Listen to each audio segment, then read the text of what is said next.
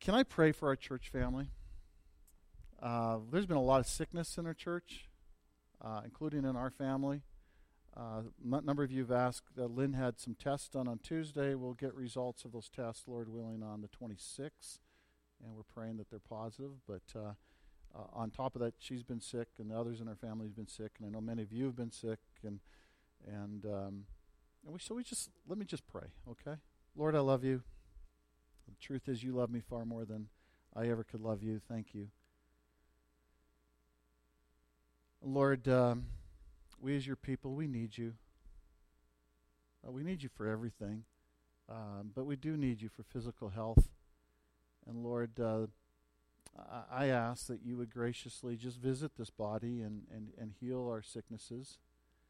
Um, give us strength that as, as only you are able. Lord, um, I, I, pray that uh, you'd have grace upon us, not only physically, but you'd have grace upon us spiritually, and, and you'd cause us to flourish and grow, bear fruit, uh, not, not so much for our sake, but Lord, for your glory. And Lord, even as we look at this scripture this morning, I, I pray that you would teach us and that you would bear fruit even in our lives right now. Uh, we are a people who, who desperately need you. In your name we pray. Amen.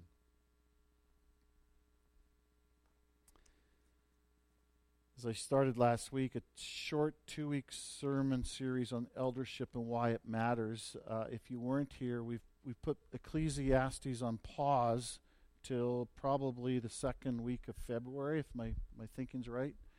Um, next week, it's not the beginning of Advent. Advent starts on the December 1st, but we're going to start a week early and we're going to begin to look at the incarnation, the enfleshment of Jesus starting next week.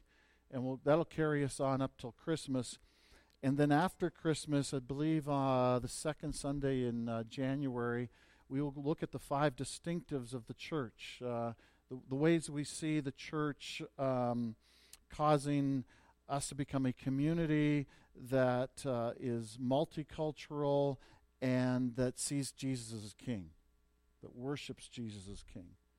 And that, that's our prayer, but uh, we've been wrestling through that. We unpacked that at our, our family meeting last time, and uh, over the over January and the first part of February, um, we would like to talk through that. And we, meaning myself and Tom and Jay and Matt. Okay, so that's kind of where we're headed. And then, Lord willing, we'll pick up Ecclesiastes and finish the last half of that book off. Maybe it's good that we're taking a break. It's sometimes somewhat depressing. I don't know. Although there's a lot of encouragement in that book, too. But today, eldership and why it matters. As we begin to wrestle with and ask the question who are the elders among us? Have, uh, have you ever said something that you've regretted? Everybody, I see a lot of chuckles, so that means you, I'm assuming that means, yeah. Have you ever, the words just start going out and you wish you could grab them, bring them back in? I did that. This, I was in a, in a meeting of a bunch of pastors this week and I said something that I should never have said and I wished I could grabbed it. Um, it was, it was, yeah, it was just not, not the nicest comment and I'll just leave it there. Uh, but um, I think we've been there. Have you ever done something that you hope nobody ever finds out? Or have you thought thoughts that you would be horrified if somebody else knew about them?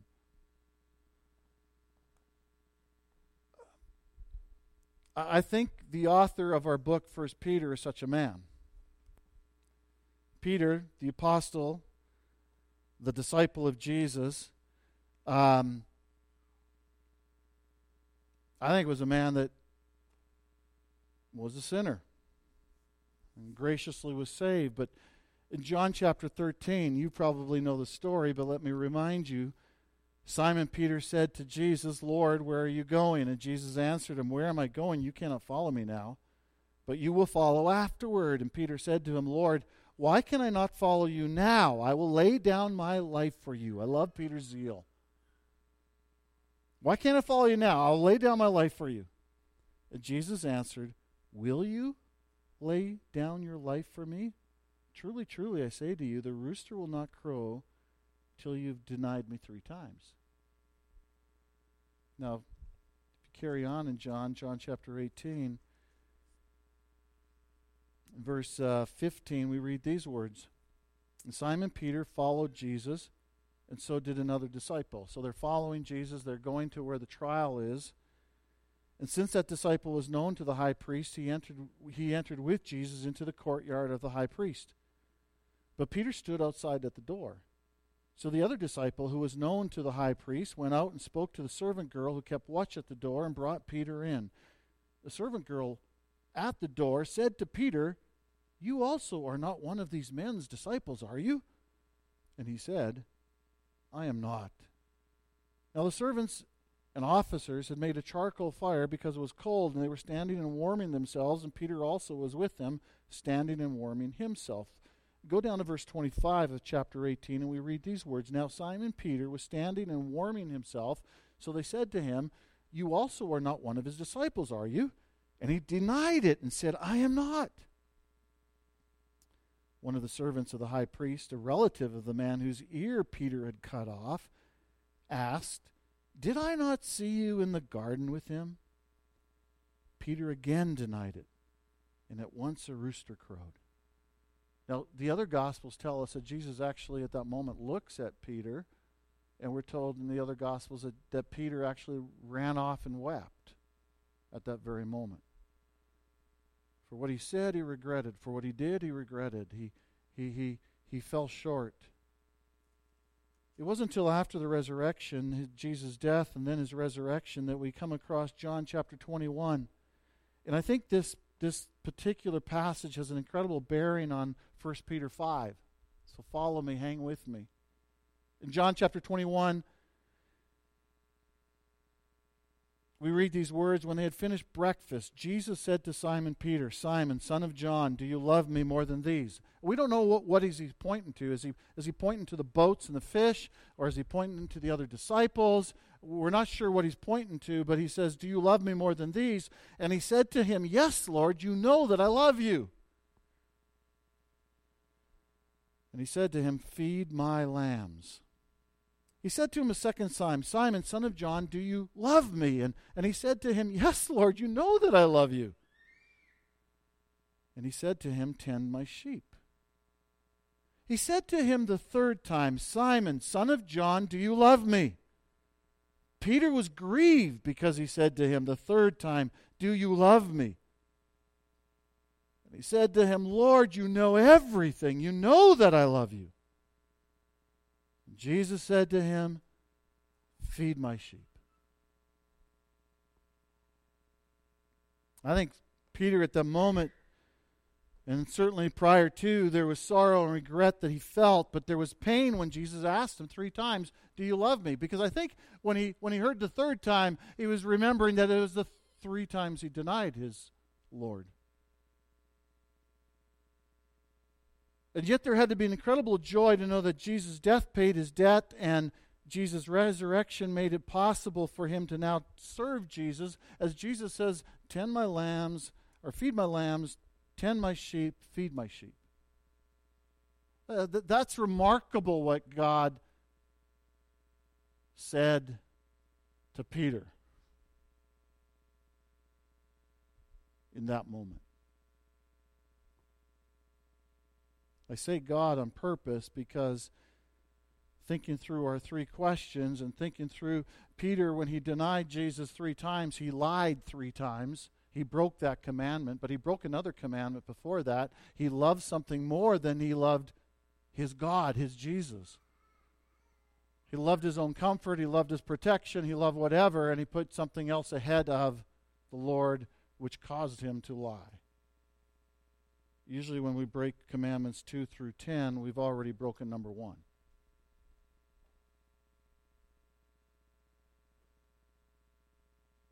Our subject this morning is elders and why does it matter? And you're going, where are you going, Elroy? That's where we're headed. But our book, First Peter, actually isn't about elders.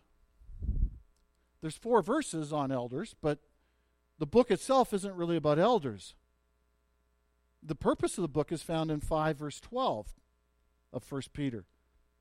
by Silvanus, a faithful brother. So Silvanus was probably the one who's recording, and Peter's dictating. By Silvanus, a faithful brother, as I regard him, I have written briefly to you, exhorting and declaring that this is the true grace of God. Stand firm in it. And so the purpose of this book is very simple. He says, I want to point you to the grace of God, the gospel. I want to remind you of who Jesus is and what Jesus has done. And then I want you to stand firm in it. And by standing firm in it, meaning to persevere even when times get difficult. And to stand firm in it means to obey Him.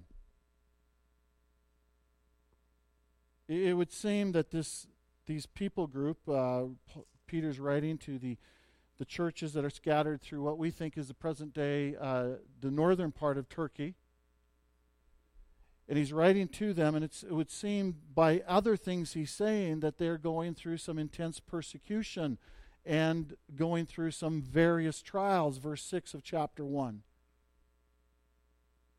And he's saying that's actually a good thing. He says, because in that you're going to be tested and you're going to be refined, and, and, and what's genuinely gold won't perish, it'll actually become better.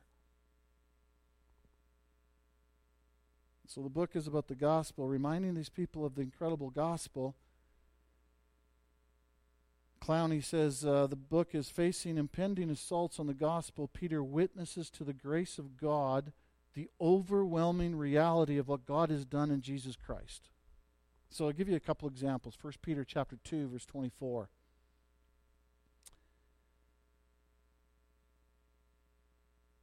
I'm looking at verse chapter 1. 1 Peter chapter 2 24 says, He himself bore our sins in his body on the tree that we might die to sin and live to righteousness. He himself bore our sins in his body on the tree that we might die to sin and live to righteousness. By his wounds you have been healed. Look, stop and think. Peter denied Jesus three times. Now, there was other sins in his life, but th- this message that Jesus died for him and by his wounds he's been healed, uh, by that just Jesus bore his sins, that just Jesus died for his sins, that so that, that he could now live towards righteousness or to righteousness, that had an impact on Peter. 1 Peter chapter 1, verse 3 through 6. Peter writes, Blessed be the God and Father of our Lord Jesus Christ. According to his great mercy, he has caused us to be born again to a living hope. How? Through the resurrection of Jesus Christ from the dead, to an inheritance that is imperishable, undefiled, and unfading, kept in heaven for you, who by God's power are being guarded through faith for a salvation ready to be revealed in the last time. And in this you rejoice. So he's, he's in this book, Peter will point to the cross and said, by his, by his works, by his wounds, we've been healed. Our sins have been forgiven. He will also point to the resurrection and say, because of the resurrection, we've been born again. We have been born to a living hope. There, we, we have an inheritance that's future, that is, is what imperishable, undefiled, and unfading. And so he's going to point to, to the good news, to the grace of God, to the gospel, to, to Jesus and what he's done, and says, I want you to remember these things. And he says, verse 13 of chapter 1, therefore preparing your minds for action. Because of these things, prepare your minds, stand firm, and be holy.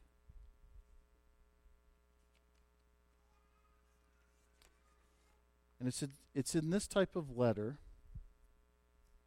as he's writing to the entire church in various places, that Peter puts these four verses on elders. It, that's where he's putting it. So he's not just writing to the elders, although he is talking to the elders in these four verses, but he's, he's talking to the church. And so, what I want to do is just simply walk through. I don't have some fancy points to walk through in these four verses, but I want to walk through these four verses and, and just kind of examine it and unpack it as we go. But notice in verse 1 So I exhort the elders among you. The word so, or you could say therefore. So it's connected to what's in front of. And just immediately before he talks about the elders, he's talking about his suffering Christians. And he says in verse 12 of verse chapter 4 Beloved, do not be surprised at the fiery trial when it comes upon you to test you, as though something strange were happening to you, but rejoice. So when there's trials, don't be surprised by them, but rather rejoice in them. That's crazy.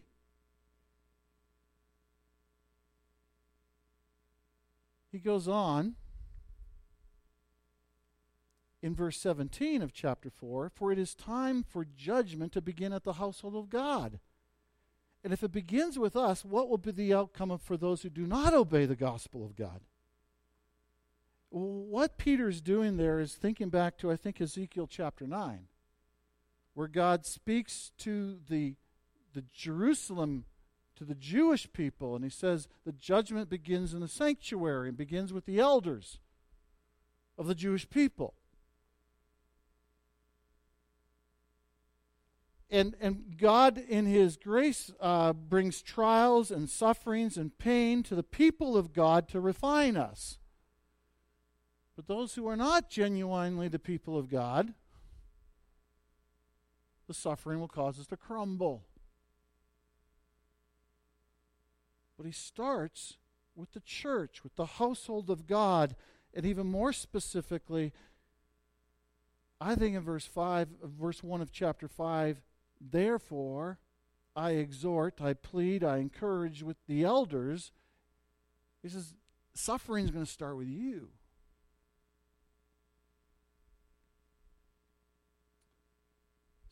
Therefore, I exhort the elders among you. He's, he's encouraging them, he's pleading with them, he's, he's inviting them, he's begging them. That's another way to put it.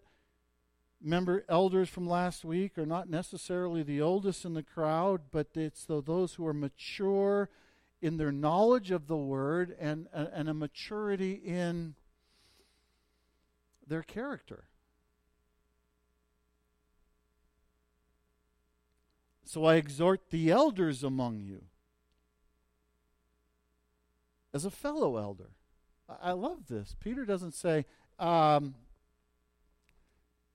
I'm better than you. He says, I'm actually one of you. This is an apostle of Christ, a disciple who walked with Jesus, says, I'm a fellow elder. I'm a partner with you. He goes on and says, as a fellow elder and a witness of the sufferings of Christ. This, this Peter, we already read, he, he was on the courtyard and he was looking into, he could see where the trial, the, the, the false trial of Jesus was going on. He witnessed that.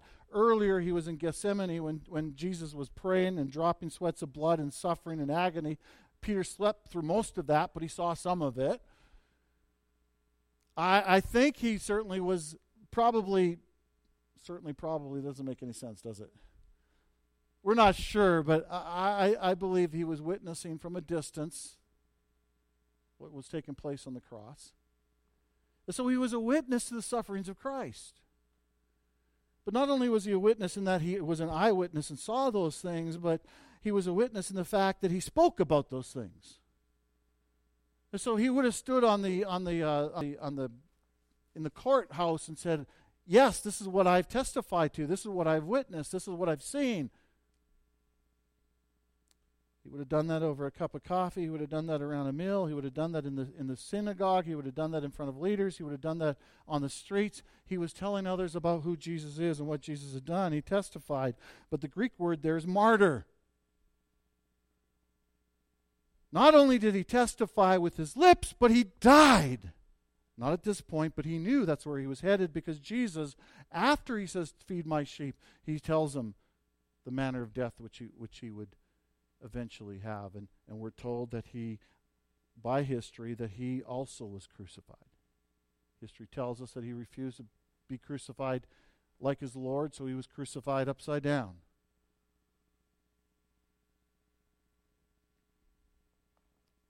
Peter, the fellow elder of the elders of these churches, says, Not only am I a fellow elder, I'm a witness of the sufferings of Christ But not only that, uh, I'm also a partaker in the glory that is going to be revealed. He says, I'm, and that word partaker is like a companion. I'm a companion in what is about to be revealed, that inheritance that is imperishable, undefiled, and unfading. And so in that moment, he pauses and speaks to the elders of a church that's already suffering, and he says, May I plead with you, may I encourage you, may I beg you, may I invite you as a fellow elder, a fellow witness, uh, one that will die for his faith, one who has already suffered, and one who is a companion of what is our inheritance. Then he tells these elders what they're to do.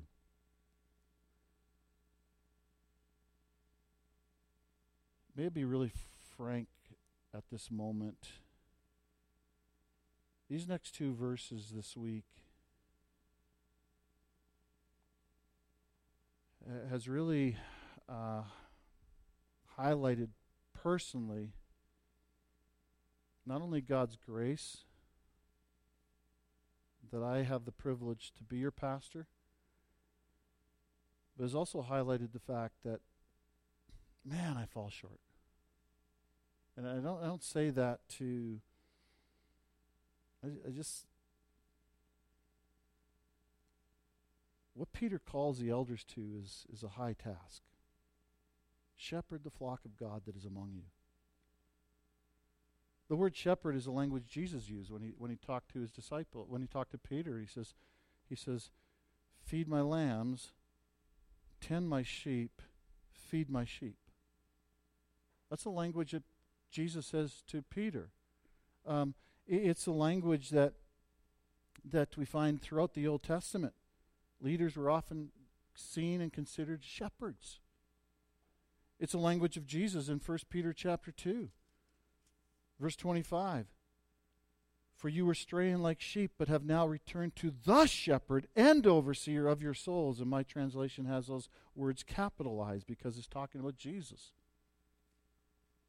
There is a distinct shepherd, there's a distinct overseer, there's a distinct elder. His name is Jesus. And yet, by his grace, he's allowed humans to serve him in that fashion in the context of the church. Notice Peter says, Shepherd the flock of God. Community Grace is not Elroy's church. It will not be the elders' church. Community Grace is the church of God, it belongs to the Lord. I am simply a servant. I simply have a role to play, as all of us do. Shepherd the flock of God among you. That word is really, really important, those two words. I guess that's two words, right? You can smile. Shepherd the flock of God among you. Uh, that means to be a shepherd, to be a pastor, to be an elder, to be an overseer, whatever language you want to use. It's all interchangeable, even in, as we saw in Acts 20, again, see it in 1 Peter. Means we have to be with the people. Now, that doesn't mean we're always with the people. That doesn't mean we, we, we move into your house. If you make good meals, we might, but but it means we need to know the people. Some have said we need to smell like the sheep. When we were in Africa, uh, we were in the northern part of Kenya, nomadic, in, a nomadic area where they took care of goats and uh, camels. I think some sheep. I can't remember, but certainly goats. That was the, the primary, um, the primary animal that they would uh, shepherd. And um, it was interesting to watch the shepherds. They're not like the ranchers of today. The shepherds actually lived with the sheep. They would walk, and the sheep would follow, and they'd walk them to a place where they could eat for the day. And then they'd walk them to a place where they could have something to drink. And at night, they would start a fire, and the sheep would be around them, and the shepherd would stay awake to make sure no wolves would come around. And in the daytime, the shepherd, as the shepherd brought him to a place that was peaceful and, and okay, you notice the shepherd would nod off under the tree. That's when they got their rest. Because the shepherd was among the sheep. The shepherd is not meant to be in some ivory tower. The shepherd's not. Yes, the shepherd needs to study and prepare for to pre- preach the word and proclaim the word. The, the shepherd needs to get away to pray. Yes, absolutely. But the shepherd and the the um, the elders they need to be among the people. They need to know the people. He says, "Shepherd the flock of God that is among you." Then the second thing he says to them, exercising oversight. It's slightly different but it's connected. And it's not exercising oversight like, okay, you're the big cheese.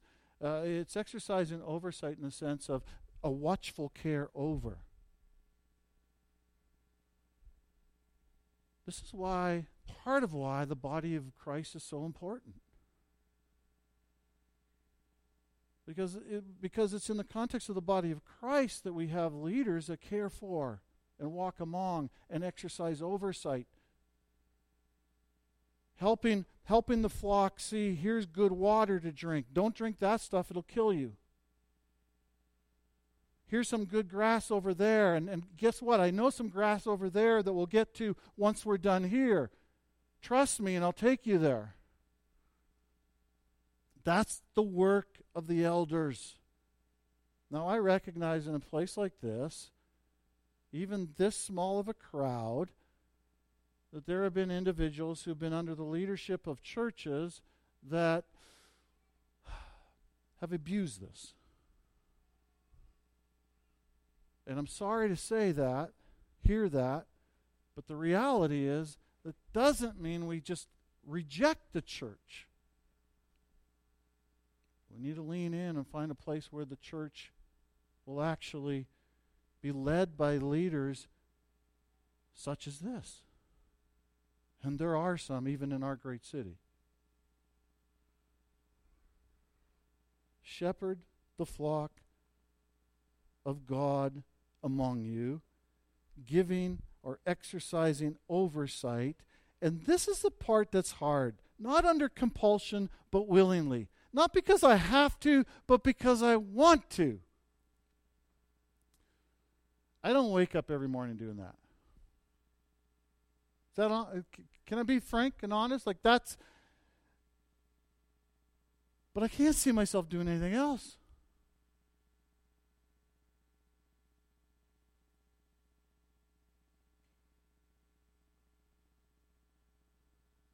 Doesn't stop there. Not for shameful gain, but eagerly. Yes, there is a place to pay some of the elders, especially the teaching elders, Paul says to Timothy, The workman is worthy of his hire, Paul says in Corinthians.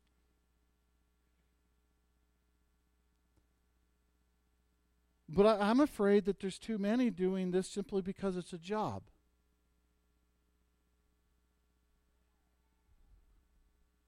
And not because they get to. I think Peter, because of what Jesus said to him, uh, because of the grace of Jesus back in John chapter 21 when he says, Feed my lambs, tend my sheep, feed my sheep. Uh, uh I think Peter's overwhelmed and goes, if, if, if they can't pay me, I'm going to do this. Because I have to. Because I'm overwhelmed with what Jesus has done for me. And then he goes on, not domineering over those in your charge, but being examples to the flock. Not because you want to pow- have power over and control and dominate. And unfortunately, I think we've, including myself, have fallen short there. But, but because we want to be examples to the flock. That's what an elder is called to do. he concludes in verse 4 And when the chief shepherd, the chief pastor appears, you will receive the unfading crown of glory. Now, he promises that same thing to the entire church. It's not like they're going to get something special. It, it, they, they receive what they, they just simply do in their role and they receive their crown in, in, in the same way every Christian will. It's not that the elder is better or superior. This is just what the, the way they've been gifted, and, they, and, and, and there's a maturity there, and they just have to do it.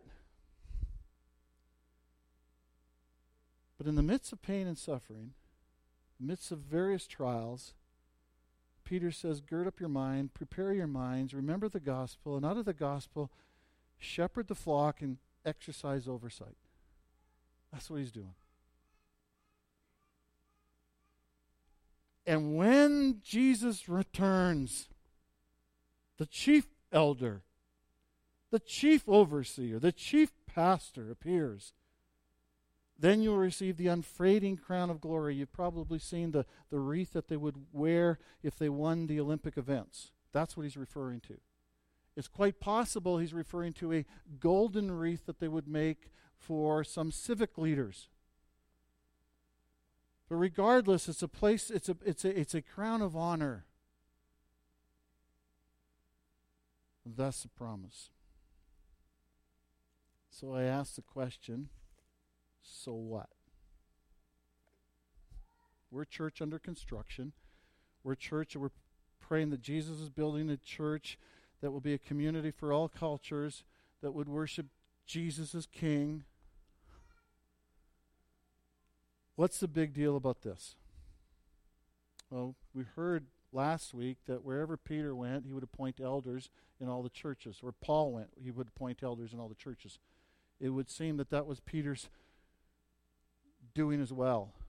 We heard last week that a, an elder has to be above reproach. I mean, others need to be able to speak in and go, yeah, this person is blameless. As far as we can tell, they're blameless. And so the church has to affirm these appointments or decisions. And so we as a church need to move forward in the, in the idea that we're not just a church that's ruled by one elder, but a, a plurality of elders. There's got to be more. And we're, so we're moving in that direction, hopefully on the 8th of December. But what has this text got to say to us? First, I think, and you probably can unpack some more things, but one, pray. Pray. Pray that we as a church affirm the right elders. Okay? Please pray. Pray to that end. And, and pray for anyone that we affirm to be elders, pray much for them. Be- because, as Peter says, it is time for judgment to begin at the household of God. Pray for them. Pray that they lead well. Pray that they that they remain humble. Pray that pray that they would serve not under compulsion but willingly that they would they would give oversight not sh- for shameful gain but eagerly that they would not be there to domineer but they would be there to be examples. And then i ask pray am i an elder? I think god has blessed this church with a number of individuals they might need to make some shifts and changes in their life or in their thinking or their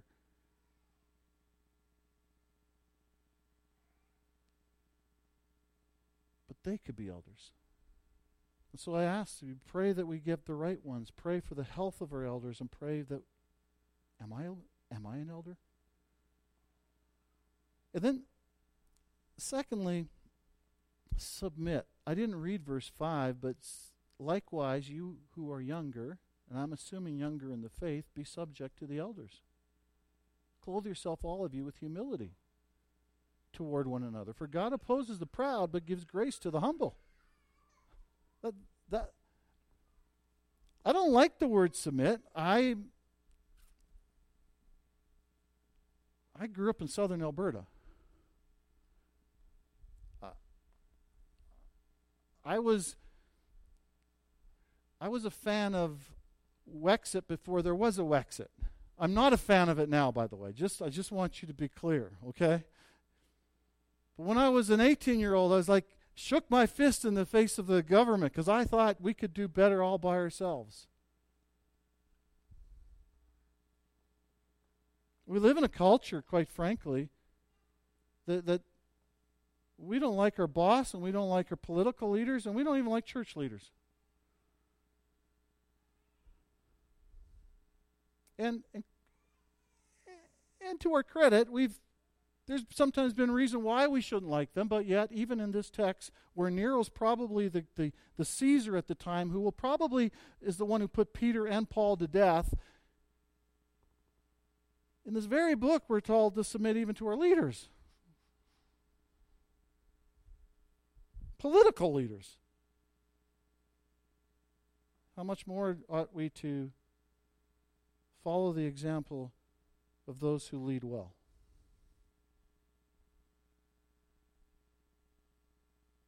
So pray, submit. There might be a m- number of other things you would come out of that passage with, but that's where I'm at. Even as one of your elders, I go, Oh my goodness, Lord, help me to grow in being a healthy elder.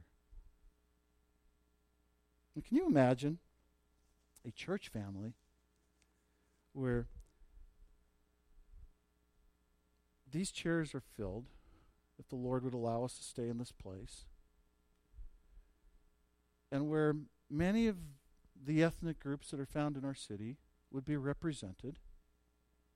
And together with one voice, that would be crazy, but together with one voice, we'd worship King Jesus. And that would be just a little tiny foretaste of what's going to happen in heaven. Revelation chapter 7. But could you imagine if that is being led by incredibly humble servants? Individuals that we see as elders, pastors, shepherds leading us. Not because they have to, but because they want to. Not because they can get something, but because they're eager. Not lording over, but being examples to the flock. Let's pray. Lord, I love you. Ah, you but but truth be known, you love me, you love us far more. It, it was by your wounds we have been healed. You sent your son. Th- that's astounding. If you are for us, who can be against us, as we read at the beginning of the service? That's remarkable. And not only that, Lord, but you, your son rose from the dead. Sin, our sin could not keep him there. Death could not keep him there. But he rose from the sin, from the dead, conquered the grave. And because of that, we have a living hope. We have an inheritance that is waiting for us, that is, is not only eternal, but it's unfading and undefiled. Wow. Lord, thank you. Would you lay the foundation of this church, Lord, with, with men who are godly, who will lead well, being examples to the flock? Help those men to shepherd. Help us as a people to choose them rightly. And Lord, would they exercise oversight in the way that would please you? And Lord, by your grace, would you cause this church to root and to flourish, to sink its roots and get water and, and, and cause its branches to go out and bear fruit? Lord, that's impossible, but not with you. In your name we pray. Amen.